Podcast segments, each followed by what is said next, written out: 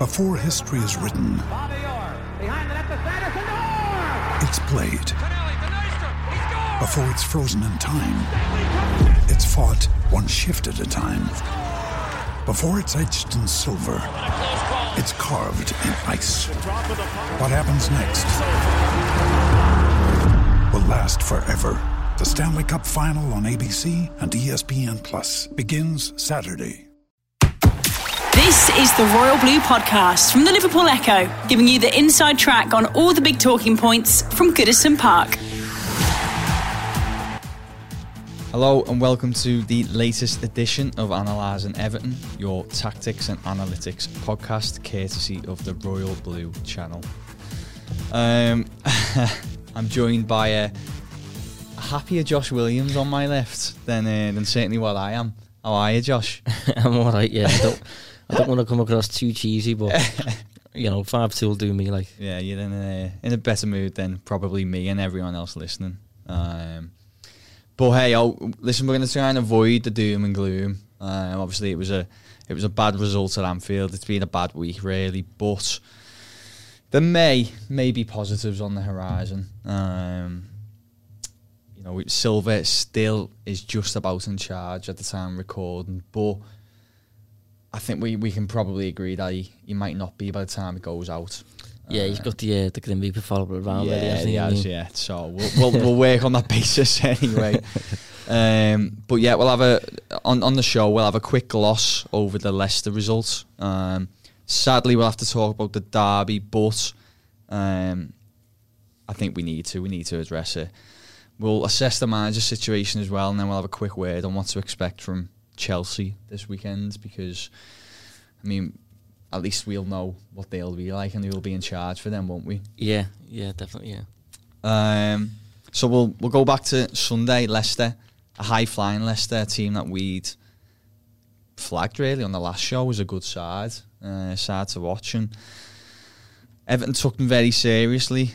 Uh, they could have done with the results, and they they brought a change of formation in, didn't they? Um, they did. Yeah, went with like a five-four-one.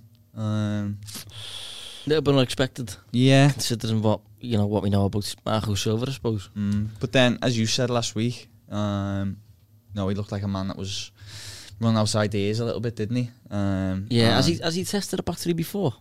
He has, yeah, but not not successfully. Not for any extended period. I yeah, don't know. they've, they've done it, and it's never. It's this is what why it felt very bizarre. He's done it, and it's never really been successful.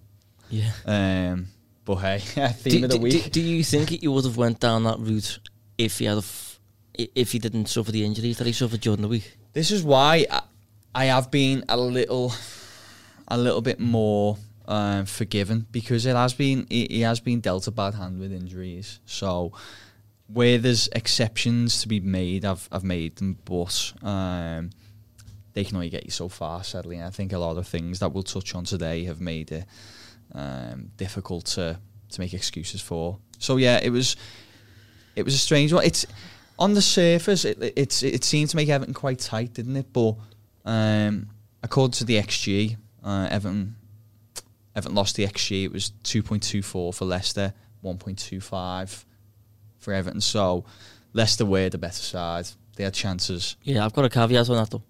Oh yeah, come on. Well, if you get up the expected goals timeline, I'm looking at it Um, now. Yeah. it, up until about the 65th minute, the expected goals is virtually identical. Um, Is that up until their goal? Is it by any chance? up until their goal takes the expected goals up to bang on a 1 1 fixture, basically. And then from then onwards, obviously, with the changes that Rodgers made, um, introducing a second striker and things like that, he ended up taking the game away from Ever- from Everton. And then you would say then that, okay, Leicester deserved the result. Mm. But looking at the expected goals, certainly up until maybe the hour mark, Everton were arguably the better team, the more efficient team going forward, kept Leicester at bay. 5 4 1, obviously, a system that's difficult to break down. Yeah. Um, so, you know, it was it was it was a decent performance up, up until the hour mark, I'd say. Yeah, there's a, there's a couple things. I mean, it, while we're on that, that's a good thing to flag. The hour, it, it, the hour mark seems to be where it all goes wrong for everything.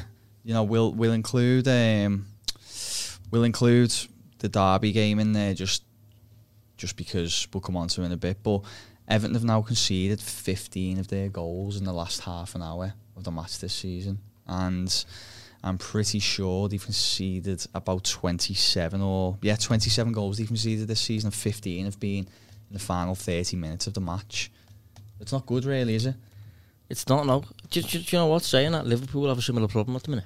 Yeah, Uh, I worked, worked that this week. yeah, but the Fif- difference is they're normally out of sight by, by the hour mark. Yeah, I suppose it is. Yeah. Yeah. Um, but I don't know. Maybe it's a sign that I don't know. It, it depends on the score lines at the time. Obviously, when those goals occur. Well, a key Uh, factor this in the Leicester game was they conceded, you know, and then yeah. what impact does that then have? We've already touched on how weak uh, Everton are, I think mentally, um, and again, it just it, it, the, the panic almost sets in when they do concede. They can't adapt. You know, they had a game plan, it worked. They, they took the lead, then they concede an equaliser, and suddenly it's there's no ad- adaptation. There's there's then this sense of right now we just got to try and hold on. Yeah, I mean, looking at it though, I'm I'm just having a little bit of a delve into what you've just said there. Um, with with the the match split up into 15 minute periods, Everton have faced 20 shots this season inside the first 15 minutes, then 21 shots between the 15th and the 30th minute, then 20 shots again between the 31st and the 45th minute, and then for the second half, it's 26 shots each time. Hmm. Do you get what I mean? So 26 shots between the 46th and the 60th, 26 shots between the 61st minute and the 75th minute, and then 26 shots between the 76th and the final whistle. So you'd say defensively, I mean, they're not getting a great deal worse apart from after the 76th minute, the expected goals does go up, which suggests that like um, chances do are a lot more clear cut in the final Yeah. final quarter of the match, final 15 minutes of the match. Which would Um, kind of match the eye test of what you see when you're watching them as well. Yeah, No. yeah, The fact that they are conceding goals, as specifically in the last 15 minutes. I think it's three or four games on the run now that they've conceded a goal inside the final 15 minutes of the match. yeah. A little, Uh, little bit unable to uh, problem solve mid game, Yeah, that sort of thing. yeah. Um, I thought they, they had a big issue uh, in terms of ball retention on on, on, on Sunday's game. I mean, I haven't. I'm just going to bring it up now and see statistically where where they were at. But of course, the um, the goal actually comes from comes from a re- just given away really cheap um, in the middle of the park by Davis. Um, I don't not really sure what he's trying to do, but he gives it gives it away. Um, Everton had 41% possession on the day. This if, is if that's what you're trying to get up. yeah, yeah, but I'm just down in the final 15 minutes. It was down to 30 percent, and they just Oh, yeah, okay. yeah, they just they, they really struggled, and that's obviously where the, the the goals come from. Again, not not clever game management by players that you really need to to just be aware of where we're at the game. You need to see it out one one against Leicester, decent points. Uh, Davis attempts a, I suppose you call it a pro- progressive pass, um, intercepted. They go up the other end and score. Um, Yeah, I mean, we've spoken previously, haven't we, about Sigurdsson and how he's maybe a little bit of an odd tactical fit in, in many formations and things like that. mm, I think he's certainly an odd tactical fit in a, a midfield two, which is obviously what you what they were playing on the day. yeah, And I think both of Leicester's goals originated from a little bit of space behind Sigurdsson, yeah. which um, it's a bit. I suppose it's a little bit normal for that to happen because he's not naturally used to playing that role. So I mean, can you just clear that up? Because I know we've talked about it, but just obviously for people who are listening, Sigurdsson, people say, you know, Sigurdsson, everybody seems to be on board with our thought process now that Sigurdsson shouldn't be Evans number 10. yeah, So, but then in, in terms of trying to find a place for him, people are trying to say, should he be a, a more deep line central midfielder? Would you agree? No. in terms of finding the place for him, I'm not sure I would bother. yeah, no, I, agree. Yeah, no, I for, agree. for, for me, considering the fact that he's a, um, he's, he's certainly got traits and an ability to win a match on his own. That's ideal, really, from a substitute's perspective. Mm. So if, if things, just, if you're struggling, you know, last 20 minutes of, of, a, of a match maybe, and you do need that goal, and you may be Mm. coming up against a team that are difficult to break down, and you you maybe need to threat from set pieces or a threat from outside the box. Introduce him then, but he, he, for me, especially considering his age, I think he's he's over 28 and all that. Yeah, he's. Uh, you know what? He's he's, he's very very close to um, to thirty, I think. Um, oh, there you go, thirty years old. See, he's 30 Yeah. years old, don't bother building your system No, I around agree, 'cause yeah. it's a matter of time before he's A, regressing if he's not already doing that now, and B, be, before he's not, he's not even able to play three games in a week. Yeah. No, So- I agree. You know, West Ham was a good example. He come, he, he doesn't start Iwobi plays there, plays well. He comes on, scores a, a really good goal to settle the game. Yeah. That was that. That's kind of how he should be used at this stage. Yeah, the, the next the next man should should plan as though, you know, Sigurdsson's not really in the picture, if you like. Yeah. Well, it's, people seem to have this thing of we pay forty five million for them so you've got to use them It's like, well, You've used them enough. Yeah, that me. was two and a half years ago. Yeah, you know, it wasn't this summer. and you've tried to get out of them for that price Yeah. has already happened. I, Yeah. I don't think it's going to be experienced and and and you know gotten out of him from from now onwards. Yeah. Considering he's he's turned thirty. Exactly. Um, so yeah, it was a it was a hammer blow late on. Um, Leicester wasn't the ideal preparation for an already difficult away trip to Anfield. Um, and then what a what a strange game It that was. was, wasn't yeah, it? it was a mad game. Yeah. You know, we we predicted so we didn't do a analysing Everton derby show just because we just didn't have time, unfortunately, did we? Because these midweek fixtures can be a, a little bit difficult to cram the shows in. But we did do an analysing Anfield version. We both said it's probably going to be, despite Everton's woes, it'll be pretty cagey. From what we've seen at Leicester, they'll probably sit back, you know, difficult. Um, difficult to create chances against. We'd already touched on in previous shows how Everton don't give away many shots. You know, it, it, it, for all intents and purposes, it seemed like Liverpool would maybe nick it, but they'd have to work hard for it. And it didn't quite go like that, did it? No, it didn't. Um, I have I I have a bit of a theory on this, don't I? That like may, maybe Silva's just by this stage fully accepted that he's going no matter what. Hmm. So why would you then go to Anfield and sit ten behind the ball if you know that you're going regardless? Yeah. So maybe it was just from his perspective, I'll have a go. Um, if it comes off, it comes off. And to be fair, he scored two goals. Yeah. It's the first time all season Liverpool have conceded two in a match, in a Premier League at least. Premier League, yeah. Um, but obviously, as a result, you concede five at the other end. It's Yeah. the kind. if you do want to go punch for punch with Liverpool, you've got to have a clinical finishes Mm. in your side. Everton don't particularly have that, No. and B, you know, defenders who are capable at, at the back end, and, and particularly a goalkeeper who's going to pull off big saves, and didn't really work out that way for Everton. No, it didn't. I mean, I suppose we should address the the, the big talking point from an Everton point of view, and it was. I mean, if you've been anywhere near my Twitter feed over the last 12, 15 hours, you'll know exactly what I'm talking about. It's this, the really, what seemed to be a really high defensive line, didn't it? Yeah, but cu- crucially though, a high defensive line without pressing really Yeah. int- intensely. Um, Yeah. the likes of Van Dijk and Lovren just had, or you know, as much time on the ball as he wanted. Yeah. Um, I- I mean, yeah. Here's the so I, I I said on Twitter, you know, if you're gonna look at a high line, these are the factors you have to consider. Have the opposition got fast forwards? Yes. Have they got clinical strikers? Definitely, as we found out. Right. Okay. So what do you need? Do you have quick defenders? No, Everton don't really. You know, Keane isn't Yerry Mina, isn't Holgate, isn't particularly quick either. Was the pressure on the ball ahead of the defence? Well, no, because Everton seems to be happy, as you said, to let Liverpool's centre backs have the ball, get the head up, no pressure. Okay, have you got a keeper behind who can sweep the ball up, come out, uh, intercept any balls over? Well, no, Pickford isn't that. So, on that basis alone, Everton should have never de- deployed the high line. yeah, again, it, it comes back to the whole. We have mentioned it a, a few times, even though Mm. we're only about what three or four episodes in. Yeah, But just unsuitable players. Yeah. Honestly, he, he, he's he's trying to instill a game week to week, um, a brand of football that isn't entirely suitable to the players. Um, and you can blame Silva for not adapting to his personnel, yeah, or you can blame the recruitment for not catering for Silva, really. Hence why the whole thing's broken down. There's, there's blame on bro- on both sides there, Yeah.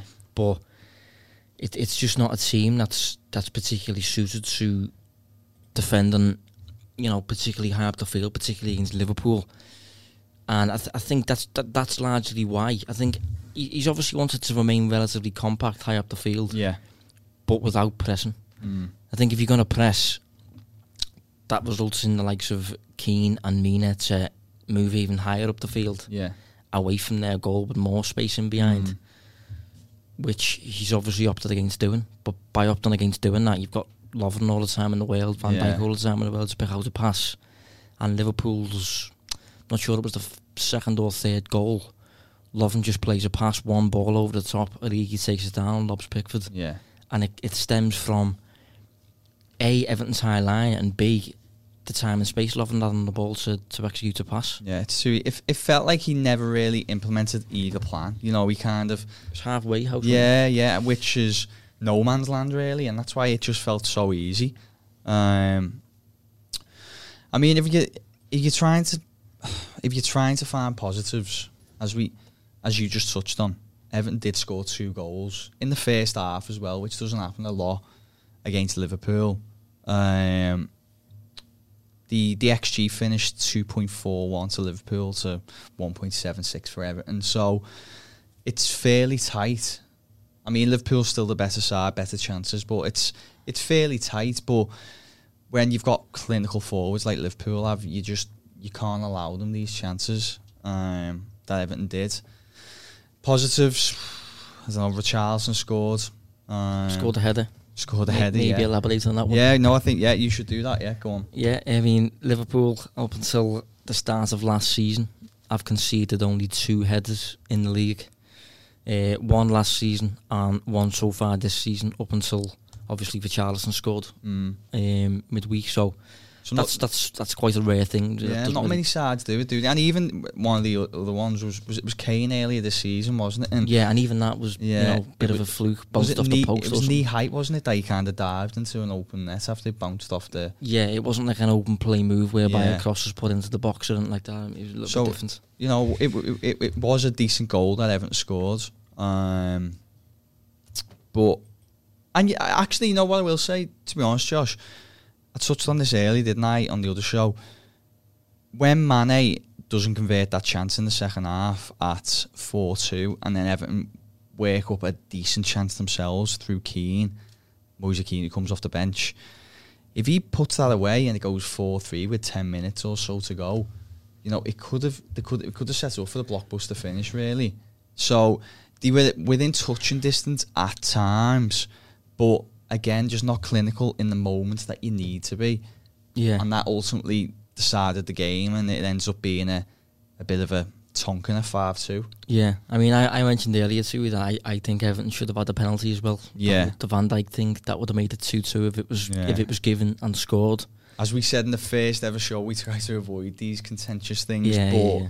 that being said, that that's that's a big influence on the game state though and things like that. I mean, there was still plenty of the match to go, but there are little things that you do want to go your way if, if possible. And just looking at the expected goals there, like you've mentioned, Everton posting, I think what did you say, one point seven eight was it? Yeah, something like that. Let me just bring it up. One point seven six. Yeah, So Ever- Everton posting unexpected goals against Liverpool of 1.76. Only one Premier League team this season has posted higher against Liverpool, and that was Southampton away from away from home. mm. Um, that was a match that Liverpool just about won, really. So again, on, on the attacking side, Everton have caused Liverpool some problems, but Mm. it's just a case of because of the strengths and weaknesses of Liverpool, because of how adaptable they are as a team. If you're going to go punch for punch with Liverpool, you might get two, Mm. but Liverpool will score five at the opposite end. Salzburg went toe to toe with Liverpool and scored three, but Liverpool scored four. yeah, Um, Norwich scored one against that at Anfield earlier in the season. Liverpool scored four, so they're a difficult team to actually stand up against and, and outright attack yeah. because you're probably going to concede a few on your at, at your own end. I totally agree. We'll um, we'll touch a. I don't know if this is a contentious issue. Depends where you stand with the player. Um, we'll talk about Jordan Pickford briefly.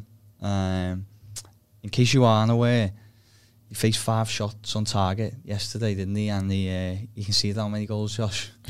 conceded five. Five, yeah. So Say that again. You conceded five. yeah, of five shots on target. So it's not, it's not great, that is it? no, it's Um, not. Now I have had a slight issue, although I haven't banged the drum about it because you know things are bad enough as they are at Goodison Park at the moment. But I've had a slight issue with with Pickford for a little while. In that, I just think he's he's been average at best for a long time, and now he's looking pretty poor. Um, I've got some numbers to back it up. So this season, uh, he's got an expected goals against number of 19.98.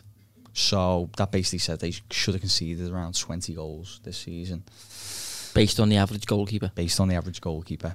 Um, he's conceded 27, which a seven goal negative swing is pretty bad Yeah. over the course of a season.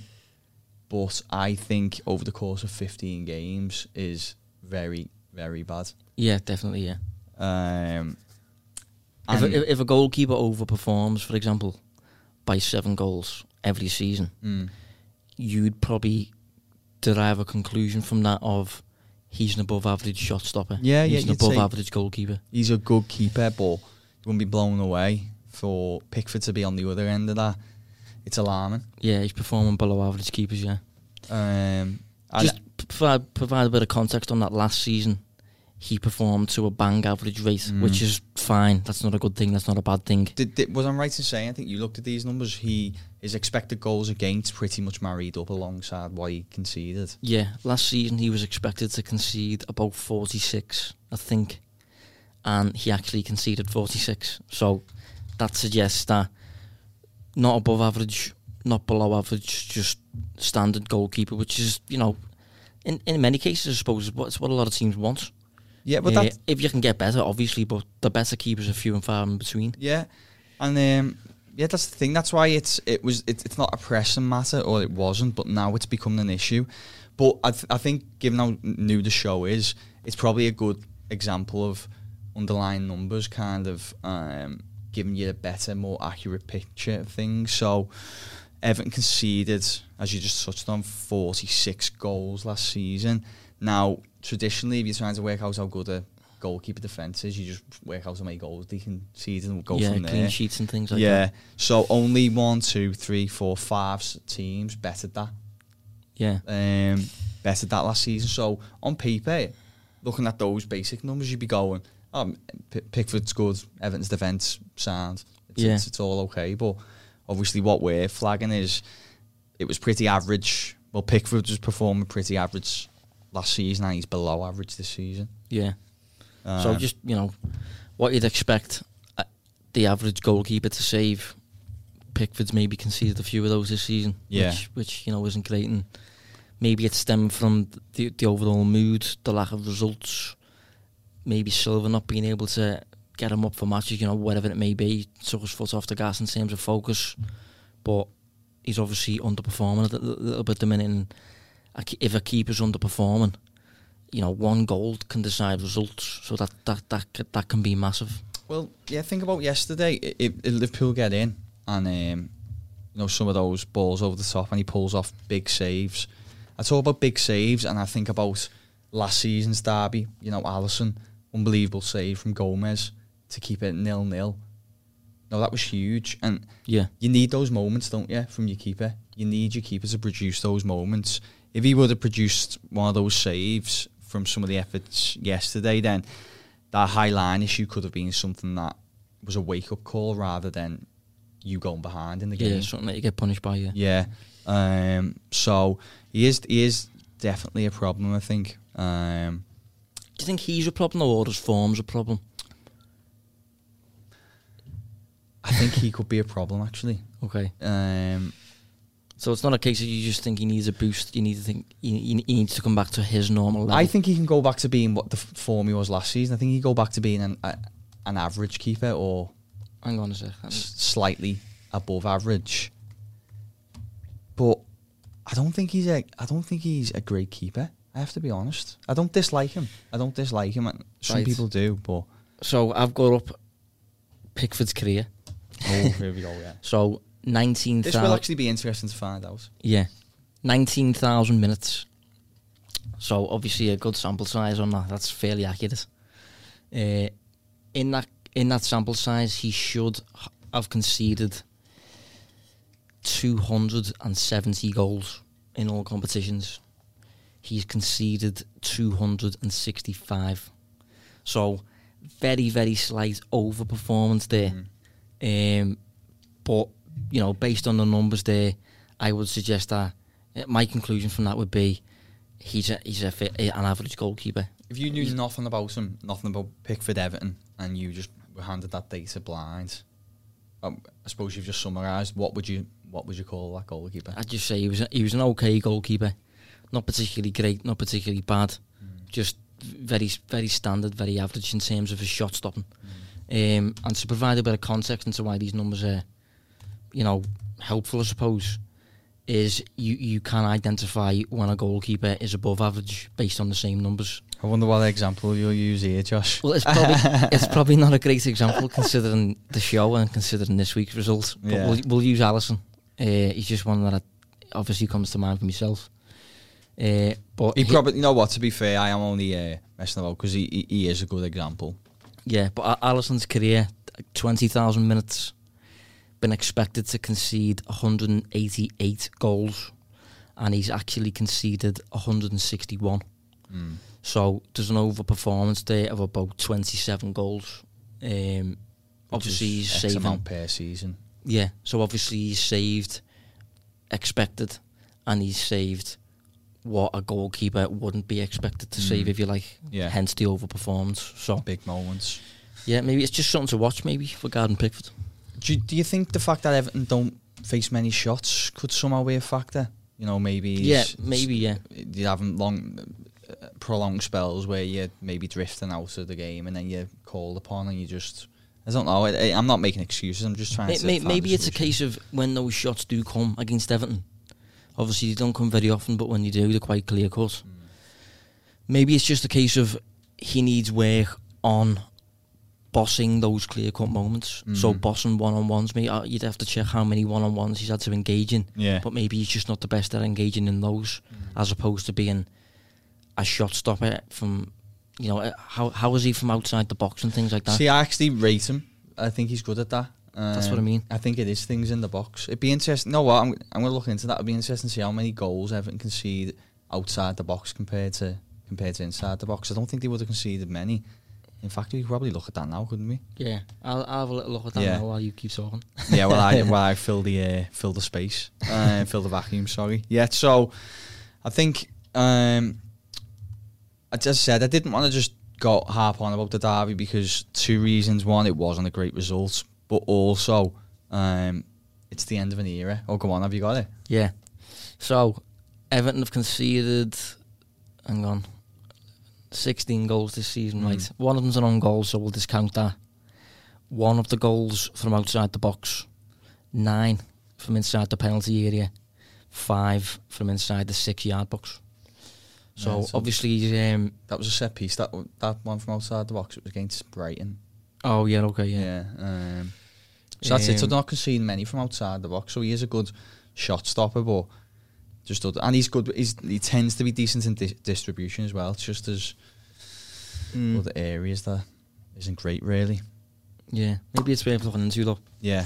Well, I intend to anyway over the next few days once um, manager gate has settled down. So maybe next week I'll look into that. But on the subject of ma- manager, as we swiftly move away from the, the derby results, um, as I said, still now Marco Silva's the Everton manager, but we have it on fairly decent authority that he won't be shortly.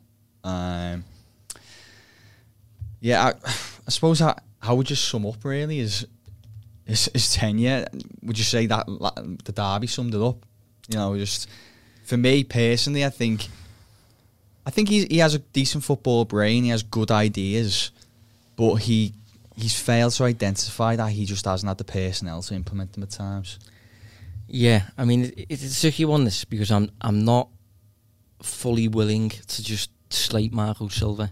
Um, well, good. because Yeah, I, I, don't think that should be the case. yeah, because I think this, I think these issues stem from just an overall, you know, poor management, basically Mm. from the top down. Yeah.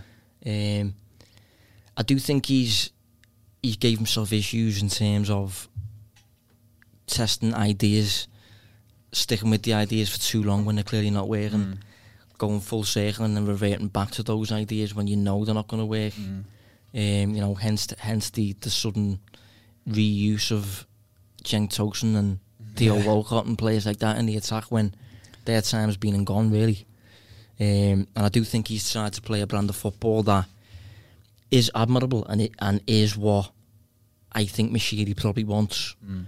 But without entirely suitable personnel. Hence, hence the the systematic issues that Everton seem to face. But I do think he's majorly suffered from from recruitment. I do Yeah. I do think that if if you get, say for example, you get a Pep Guardiola in, and it, it hasn't been to this extent, but if you get a Pep Guardiola in and you sign, I don't know that the likes of you know Michael Keane and, and, and players like that, Pep's probably going to struggle to instill his pes- specific brand of football. Spot on, yeah. Um, I don't think Marco Silva's got a, a football philosophy as defined as that.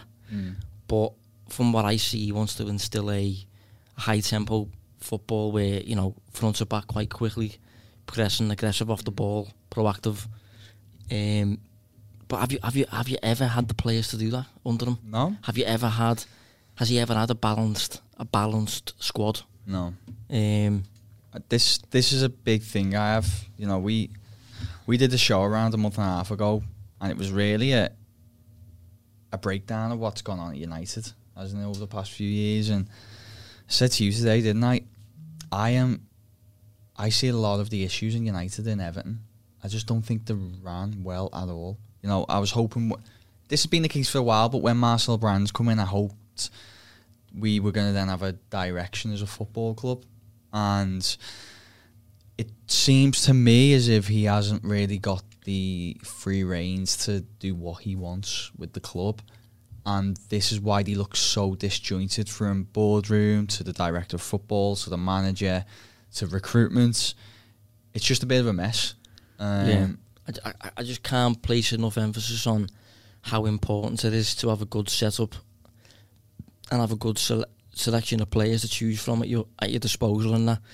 Like Brendan Rodgers obviously is getting plenty of players at the minute for what he's doing at Leicester, but look at what he's gone into. Yeah. Look at how set up that is, and and if he came into Everton um, instead of Leicester, he would probably be suffering from Yeah, similar you're right, issues in terms of wanting to play a proactive modern game where you're on the front foot, but just not having the players to execute it. And I think if you look at Silva, he's got he, hasn't got any players either end of the pitch that will do him do him a favour Mm. beyond the expected. So Yeah.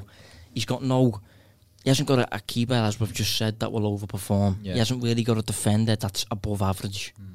Mm. Um, he's had the perks of maybe Lucas Digne from free kicks. Mm. He's had Sigurdsson from outside the box, giving him Mm. favours. Obviously, he's able to finish from outside the box, Yeah. but he's got he hasn't got, got any clinical finishes at the top end of the No. pitch.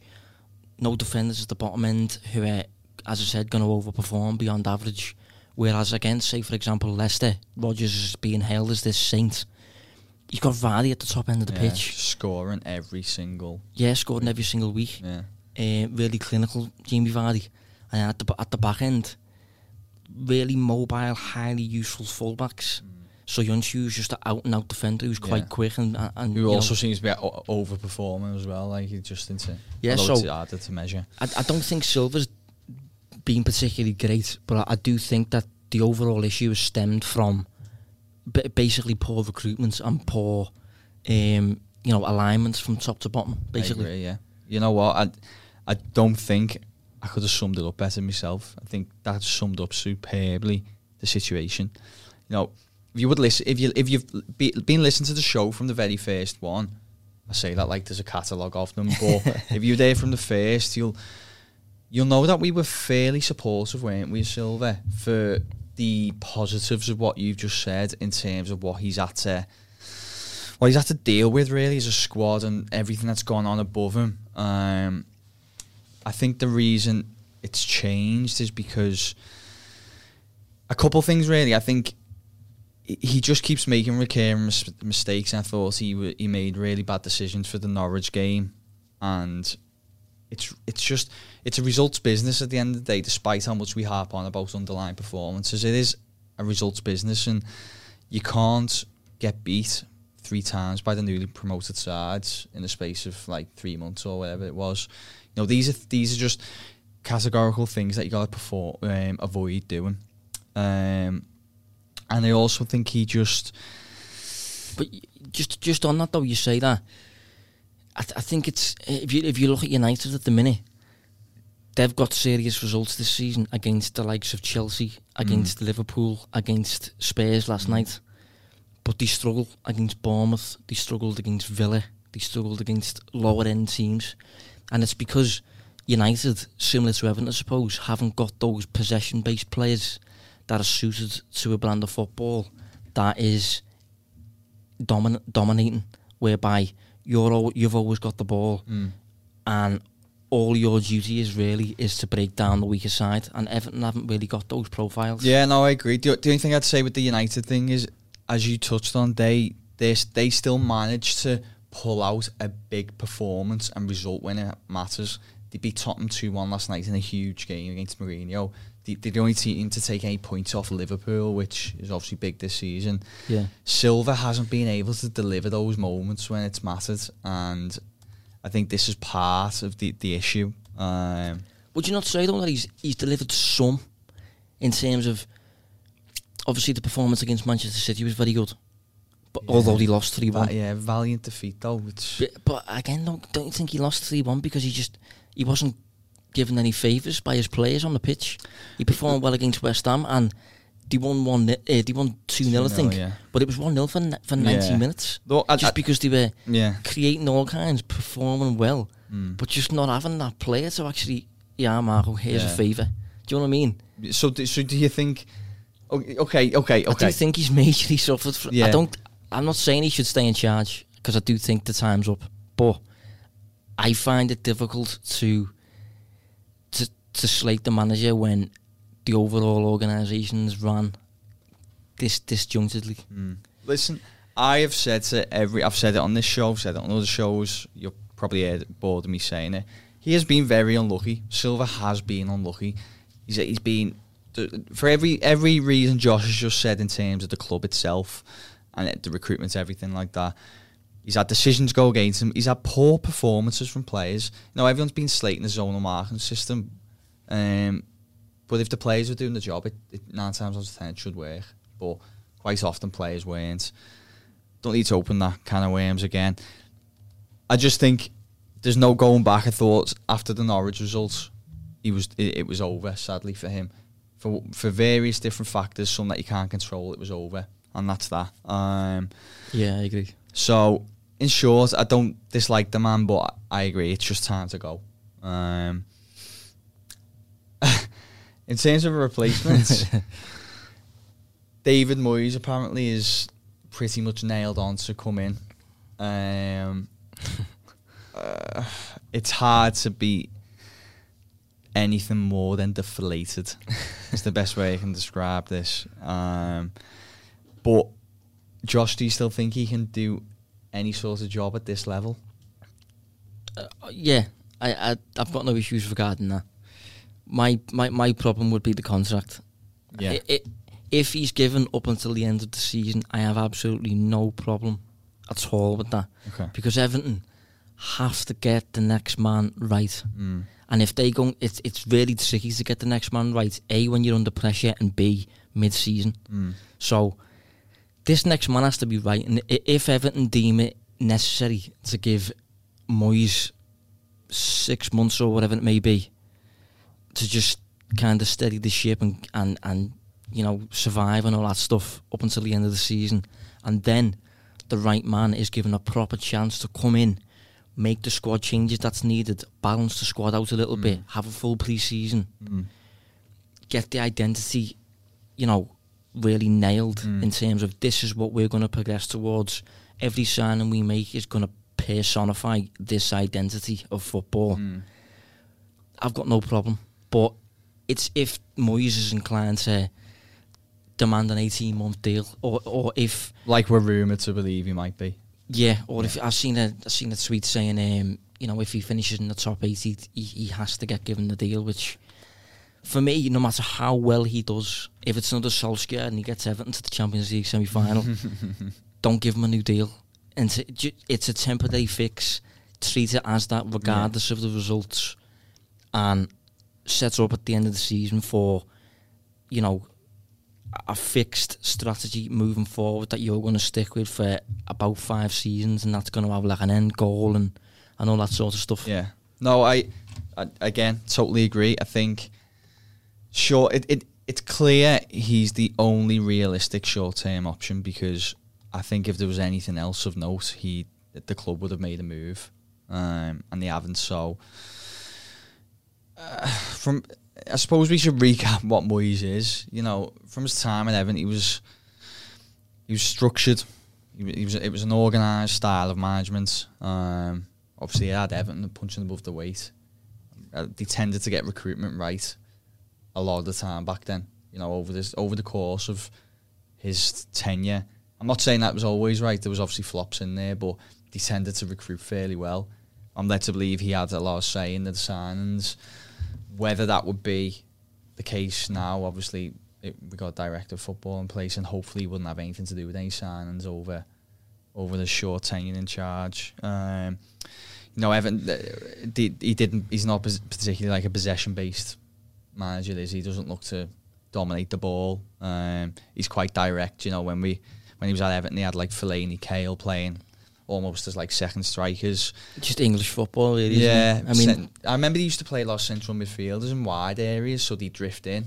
Um, you know, creating really like partnerships with the wing backs. That's one thing that'll be interesting. He seems to work wing backs quite well. Yeah. at Everton. I wonder if that's going to come back in, but um, yeah, I, it's not terrible. I could imagine them coming in and shoring things up. The only issue I have uh, is it, it, it's just no, for me knowing what Everton have been managed like and ha- having an inkling of what Kenwright is a bit like and Moshiri is a little bit like. If Moyes comes in and does a really good job hmm. on a six month deal, I would be terrified that they're going to say, right, three year deal. he's back. Yeah. he's back. Like, I'm not sure West Ham did that with him. I know Southampton certainly did with Mark Hughes. And United have done it now with Solskjaer. It, it, it's just never a good thing. It's never, it, it's just, it's a temporary fix. Treat it as that. Yeah, I agree. Yeah, it should it just shouldn't be on the table because he's. I just don't think he can take the club forward. Get get in a man to establish the next identity. D- d- determine what the identity is beforehand, and then go and find a man that, as I said, epitomises that. And we did Um, we did do a little bit of a, a managerial discussion, didn't we? Was it two episodes ago where we we basically give. I think it was the last episode. Or was it the last? Yeah, I think we so, yeah. Basically said who we tip, and it was. We top. I can't remember now. It- Arteta was there, wasn't he? Um, Arteta's one that we both really like um, for obvious reasons. Um, if it wasn't Arteta, though, I, I'd said I'd, I'd really like us to go to that. You know, uh, in terms of a style, someone who's a, a less inclined to be about control and possession football and continental st- style that Everton have seen to be chasing over these past few years with with Koeman and Silva, Martinez, and try and go something a little bit more industrious again and representative of The the, thing, club. the thing is though, you can you can get a hybrid of that. You well, that's what I'm hoping Arteta would be, but Yeah, yeah, same, Yeah. same. I'm really intrigued about that. I'd love, love to see him in charge of Everton. Love to see what he did, did with the club, but I think you just you just need to look at Everton, what Everton are as a club, all of the values of Everton. You know, eh, what what you perceive Everton to be, Mm. all the aspects of the club that make it unique, and you you almost have to consider. So, what would Everton look like as a team on the pitch then? mm, and then whatever that identity looks like, whatever I, that identity is, go and find a coach that epitomises that. yeah, Um, with with you know, with logic to an extent, you know what I mean. Like you don't just want to go and sign you know, a, a, a, an assertive coach just because he's the, the, just because the fans are, are, are quite quite intense. You, you need a, a coach out there who's still good and still got, you know, a winning game to his. Yeah. you see what I mean? Yeah, it needs to it, it needs to be a successful tactic rather than just ticking a box. So Yeah. yeah, Yeah, yeah. It's uh, it's going to be interesting anyway. He, he could potentially be in for this weekend, uh, where Everton take on a very interesting Chelsea team. yeah, You know, um, these the entertain entertaining, aren't they? Very entertaining. yeah. Uh, for me, as I've said this a couple of times on a few different podcasts, for me they are third best team in the league. Mm. Um, They currently sit fourth at the moment. yeah, they've Uh, had one or two shaky results. I think lately they lost to City and they lost to West Ham. yeah. But in both matches, I, against City, they really impressed me. Just a little bit unlucky on the offensive side. And the defensive side, actually, City scored two goals that, you know, they were quite clinically finished. Yeah. And against West Ham, they, they, they battered West Ham, really. They just um, conceded one of the very few chances they actually allowed. And going forward, I think David Martin came in for his debut, didn't Yeah, he? he did, And, yeah. and performed out his, out his skin. Yeah, well, put, put this way, I don't. Yeah, you've probably seen it now. Well, he was crying on the pitch, wasn't he, when he got his clean sheet at the end, Yeah. which says all you need to know. Um, yeah, I mean, just a quick overview of of Chelsea. They they tend to shoot a lot, don't they? Nearly fifteen shots per game. Yeah, I think more than Liverpool, actually. Yeah, I think you're right. Yeah, um, only face eight point seven. So Dominating opponents. dominating op- opponents. Yeah, they tend to dominate possession as well. Um, XG one point eight six per per ninety. Uh, I think that, ex- see that- one oh. yeah, I think that ex- expected goals is the second best in the league at the minute, and that expected goals against is the sixth best. So maybe a little bit of shoring up to do Yeah. regarding the defence. Mm. But if you combine the second best attack with the sixth best defence, that for me that's the third best team in the Yeah, league. That's a, yeah. that's a, that's that's good. And it, what's good about them is that it's they're just they're such an own Chelsea side, aren't they? Like if you think it, they, it's basically that youth that they had almost banked for years is just kind of all coming at the same time and being brilliant. Yeah, they've got a they've got a, a class at the minute, the class of 2019 Yeah. or whatever you want to call it, that I think are, are on par with with United in terms The of ninety two. yeah, Yeah. In, in terms of potential ceiling. Yeah. The likes of Reece James, Mason Mount, Tammy Abraham, Tomori, Mm. they've all got really really high ceilings if, Yeah. if they reach the maximum of what they're capable of. Yeah. Um, and it's it's really interesting to see a former club legend in, in charge, but one that's actually certainly according to the numbers good at what he's doing. Yeah. There's a clear identity. Yeah. If you, if you, you know, any anyone that's watched Chelsea for even short periods this season, if you asked, if you was to ask them what's Lampard trying to do, you'd, you'd know clearly that he's trying to instill like a, an intense brand of football, bit of a high temp, high tempo and stuff like that, where, you, where you're dominating the game. Yeah, and they're quite flexible, aren't they? They use that 4 2 3 1, the 4 3 3, and they both are really effective. Yeah, effective formations. Yeah, and you know, in- in terms of personnel changes as well, he makes various changes to the eleven. But no matter what he does, he just seems to play exactly the same.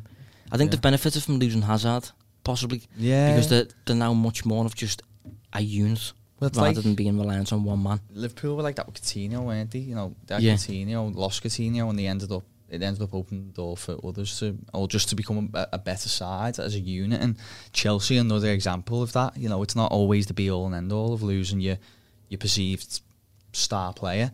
Um, something I did want to flag was just certainly recently how many goals they scored away from home. You know, so the the um they got one at City, but before that it was uh, two at Watford, four at Burnley, four at Southampton, um, five at Wolves. now Wolves is a tough place to. yeah, I haven't got the. Have you got the numbers there in terms of where they are in, in expected goals against? Wolves. Yeah, I think fifth. Fifth. So that highlights that they're a pretty difficult side to create good chances against, but they went there and scored five. So. Um, Three at Norwich. Yeah, three at Norwich as well. basically, It's an interesting point that I wasn't, I wasn't aware of that. yeah, they they go when they go away, they don't tend to shut up shop. They tend to go for broken. It becomes a bit of a, a basketball game almost. Yeah. Um because in a lot of those games, they scored a lot, they conceded a lot. So, you know, they scored two at Watford, but conceded one. Scored four at Burnley, but conceded two. Uh, conceded against Southampton. Wolves, they scored five, but conceded two. Norwich, they scored three, but conceded two. So, you know, dare I say, hopefully not with the same result, we could see a Liverpool-esque like the game for Everton again Wednesday, this Saturday, Goodison. Yeah. The only issue with that is, it, you know, we mentioned before about players doing favours for Silva Mm. in terms of if they're given a shot, actually finishing it for them. Yeah. I'm, I doubt he'll be in charge, but if you're going to have a basketball game like that with Chelsea, and Chelsea have got maybe Tammy Abraham up Mm. front who's quite clinical, Yeah. I'm just not sure who's going to really take advantage of these chances for Everton. I mean, maybe if Moyes does come in, he, he'd be more inclined to, to start Moise Kean. I mean, I know he missed a chance at Anfield last night, but I would start playing them. I, I would, yeah, I would start playing them Yeah. because if you're if you're in this state at the minute of, of flux, you might as well use this to embed in players that are relatively new, Mm. so that once the new man does come around at the end of the campaign, the likes of Kean is fully integrated. Yeah, I agree totally. Um, yeah. Well, we'll say with Calvert Lewin, he's not clinical, but he's not below average either. People seem to think he can't, for want of a better term, he can't finish his dinner. He's actually the the, the numbers say he's actually an, an average striker in terms of finishing. Um, yeah, I think probably a good time to wrap up the show actually because there's li- there's little little we can add really from an Everton perspective because we just don't know what's going to happen Yeah, You know, it's going to be a strange 48 hours before that game. So, um, I'll press you for a prediction, Josh, but definitely won't hold you to it. Um, Chelsea game. yeah, Um, it's blind, isn't it? Really? I mean, you can you can never put a put a price on the the new manager bounce, can you? Mm. So if Moyes is able to, to to deliver that, I'm not sure whether he will, and I'm not sure even Everton need a bounce because they they do apply themselves in plenty of games. It's just it's just the, the application at the business ends of the field, both sides. Mm. I think they need a little one or even a little bit of luck that might come with a new manager. They need, they need something just to get the confidence back in there, you know? Yeah, I mean, two one, two. I'm sorry, but Chelsea. Yeah. Not, listen, I, I, I, d- I do uh, think you know we, we mentioned a lot about Marco Silva maybe trying to instill an, a brand of football and not having the players to do Mm. it. I think Moyes is more inclined to look at what he's got and base his approach Yeah. on that. So they should he should make Everton defensively better than they already are, which maybe doesn't even need doing really. Yeah, yeah, just But- needs a little touch up, I think. Yeah, maybe two one. I'm to go 1 1. Uh, I expect new manager to be in there, a little bit of a buzz. Players, uh, you know, players just stepping up the game a little bit. Yeah, okay, Chelsea beat Villa through the week, but on the back of that, it was two back to back defeats. So you, you may be getting catching them just heading into a bit of a slump. I don't think you are, but clutching straws. So I'll go 1 1. Um, but yeah, we'll we'll wrap it up there. I imagine next week's show is going to be a bit um, a bit interesting because we'll probably have a new manager. Um, the games don't get any easier. Got um, United at Old Trafford. Then we got a huge game, which is the quarter final League Cup against Leicester, and then yeah, we got Arsenal after that. But we'll we'll squeeze another show in in between there. So. Thanks, Josh. Thanks for not gloating as well. I think I speak on behalf of everyone when I say that. Yeah, no worries, mate. Don't need to do any of that. Yeah, yeah, thankfully. Uh, but yeah, thanks for tuning in, everyone. Again, thanks for the nice feedback that you keep um, keep giving us. It does mean a lot, and it's glad to we're just glad to see people enjoying the show. So uh, have a good week, and speak to you next week. Thanks. You've been listening to the Royal Blue podcast from the Liverpool Echo.